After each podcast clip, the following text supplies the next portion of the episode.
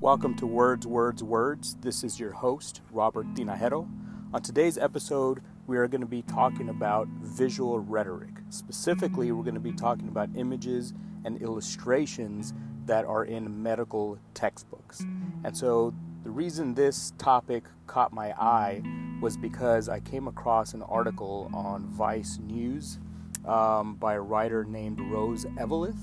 And in it, she talks about um, one main study, which is also connected to an older study, that looks at the illustrations that are used in medical textbooks. And so on this podcast, we usually talk about verbal or written discourse or words or rhetoric, and in this episode we're going to be talking about visual rhetoric. So how do what do images say about those that are producing them, uh, and what are the possible effects uh, of those images, and in this case illustrations. And so the article I'm looking at is titled Medical Textbooks Overwhelmingly Use Pictures of Young White Men. And so once again, this is by author Rose Eveleth um, from May ninth, twenty nineteen. And so I'm going to be reading pieces of the article and then stopping uh, for a little bit of commentary.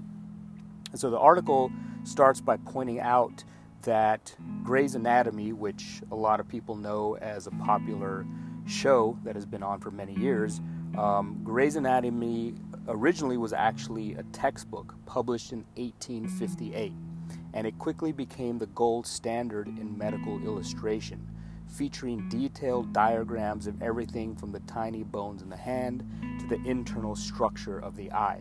And so one side note here is obviously how important visual rhetoric is in textbooks, and specifically in medical textbooks, to help people visualize and learn information.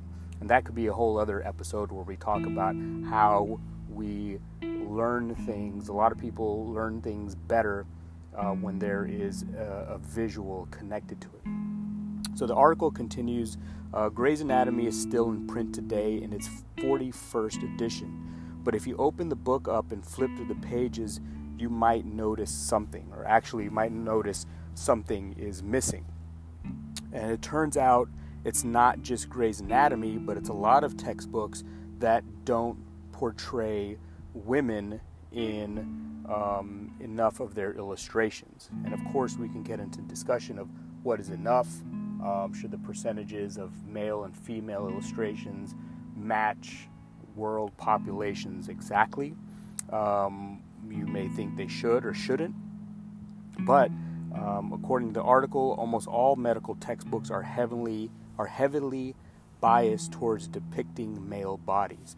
And so in two thousand fourteen, Rhiannon Parker, a researcher at the University of Wollongong in Australia, set out to quantify just how bad that bias actually is. And what I like about this is that this researcher is putting specific data behind the bias uh, against women in these illustrations. And so the researcher analyzed more than six thousand images from seventeen anatomy textbooks published between two thousand eight and two thousand thirteen. So this just wasn't one single book or one single year. Um, this was textbooks that spanned five years, and once again, six thousand images from seventeen anatomy textbooks.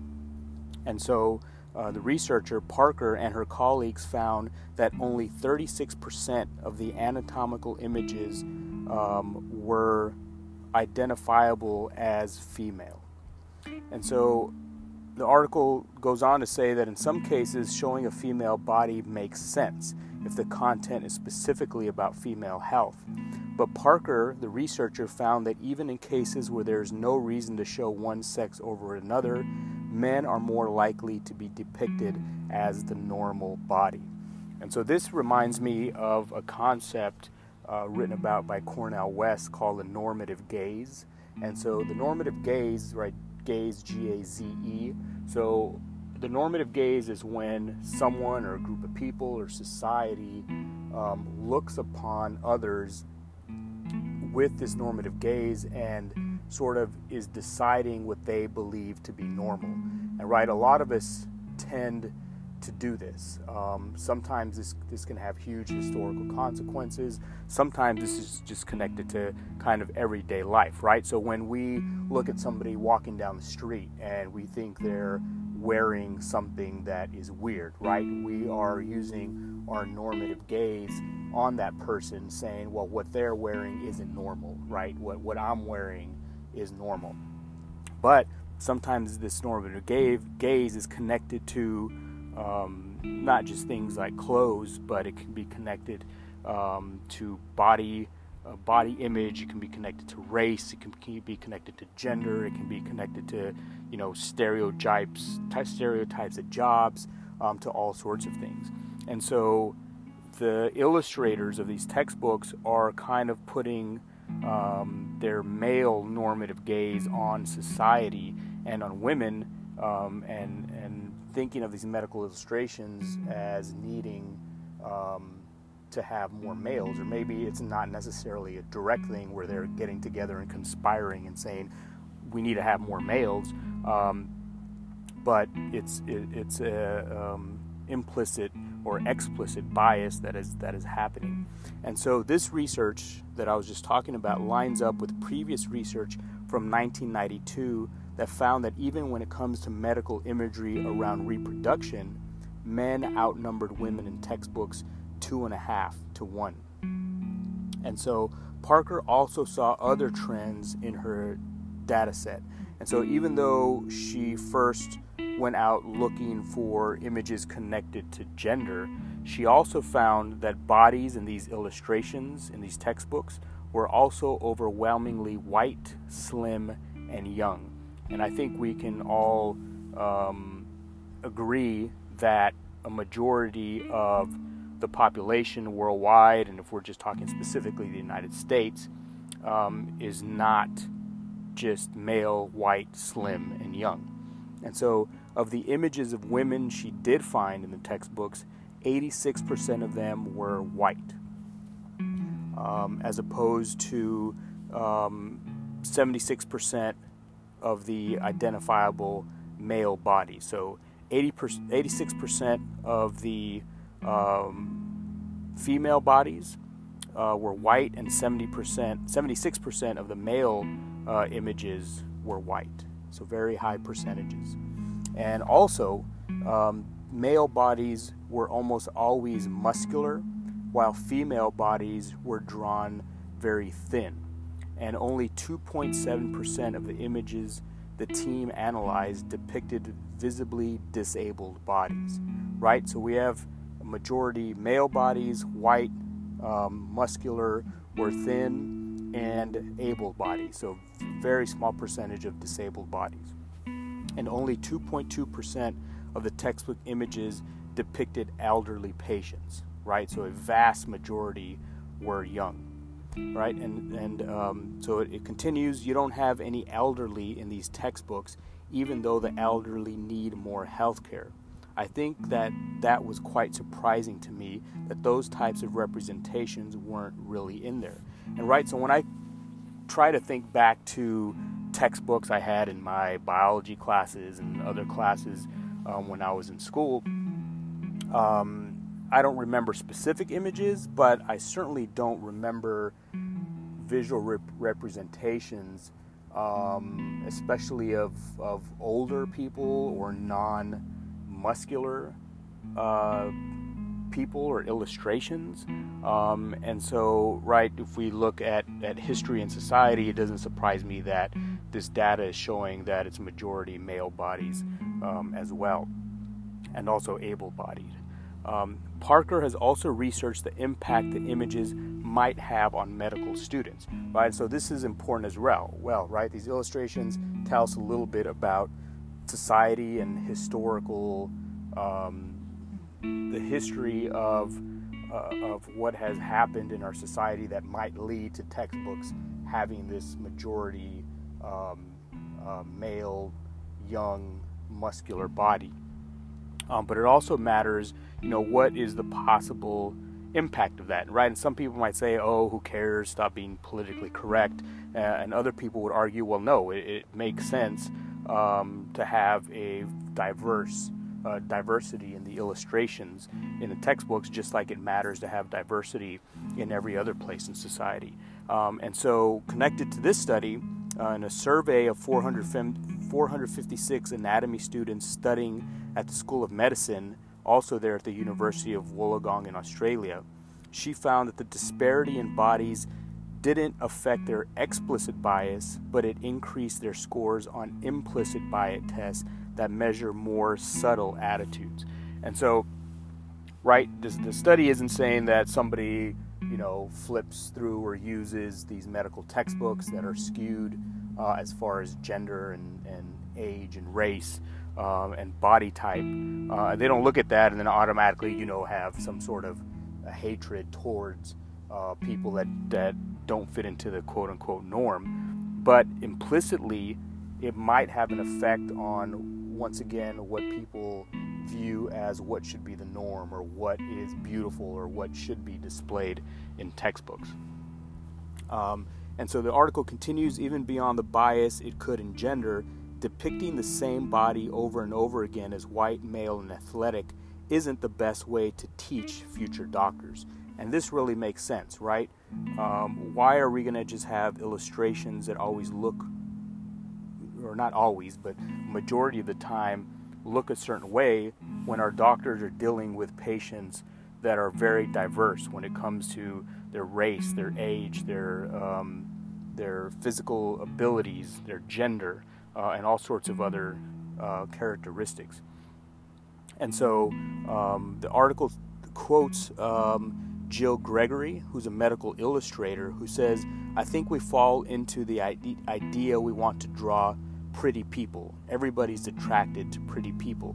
And so, right, somebody might argue, well, we want these images to be um, ideal. And so that gets into the whole, whole history of Um, of, you know, stereotypes and of racism and of sexism and ageism, right? When we think that the pretty people are just the the white, young, slim males. Um, and not surprisingly, as this data shows, uh, the history of these illustrations um, is that. Uh, and so...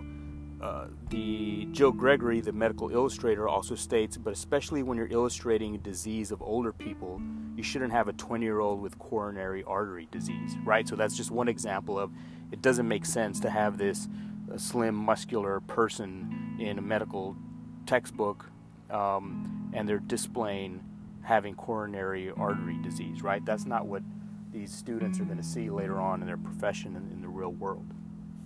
And what is also interesting is that sometimes these medical textbook illustrate, illustrators are explicitly told to not include certain kinds of bodies. Parker said that in her research, she heard stories from illustrators who reported being asked not to show female nipples unless the illustration had something to do with breast health, for example. By using past textbooks as exa- examples, illustrators are also perpetuating the bias.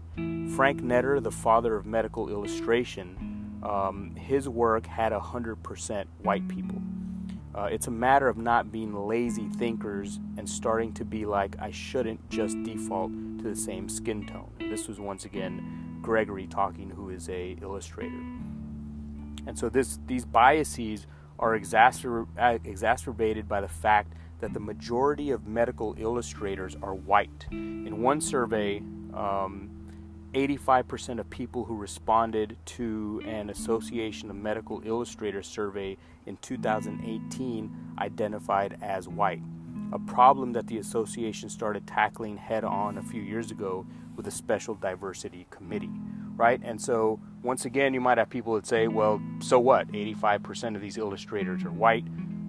They're the ones that want the job. They're the ones that are doing it. Uh, so what's a big deal? Um, and so maybe that isn't necessarily uh, the biggest deal, even though they have created this committee, which I agree with, um, to um, attract more diversity among illustrators. But those illustrators should be aware of um, direct or indirect biases that they might have when it comes to gender and race and body type and age and all sorts of other things. And so um, that is the end of the article. Um, once again, this is connected to the podcast because we look at rhetoric and discourse, and in this case, it was the visual rhetoric, the visual discourse of these medical illustrations, and thinking about why are these biases or why are these percentages so skewed in one direction, and what effects might that have, and what are things that we can do to add more diversity to these illustrations, right? Because most of us don't go to medical school. Most of us aren't looking at these uh, anatomy textbooks. And so a lot of people may not even care once they hear about a topic like this, but I think a lot of people do care, and rightfully so, push for more diversity everywhere in society, and this includes the visual rhetoric of textbook illustrations. So I hope you enjoyed this topic. As always, I encourage you to share the topic with your friends, your family, your coworkers. Um, talk about it. Maybe you know somebody that's in uh, in medical school or has an anatomy textbook um, uh, laying around at, at home, or they're in school. Maybe you happen to have one at home. You can kind of flip through it and kind of see if that textbook lines up with the percentages that we talked about in this podcast. So I hope you enjoyed the episode. As always, you can interact with me via the podcast Facebook, uh, Twitter, and Instagram at Words, Words, Words. Uh, have a great day.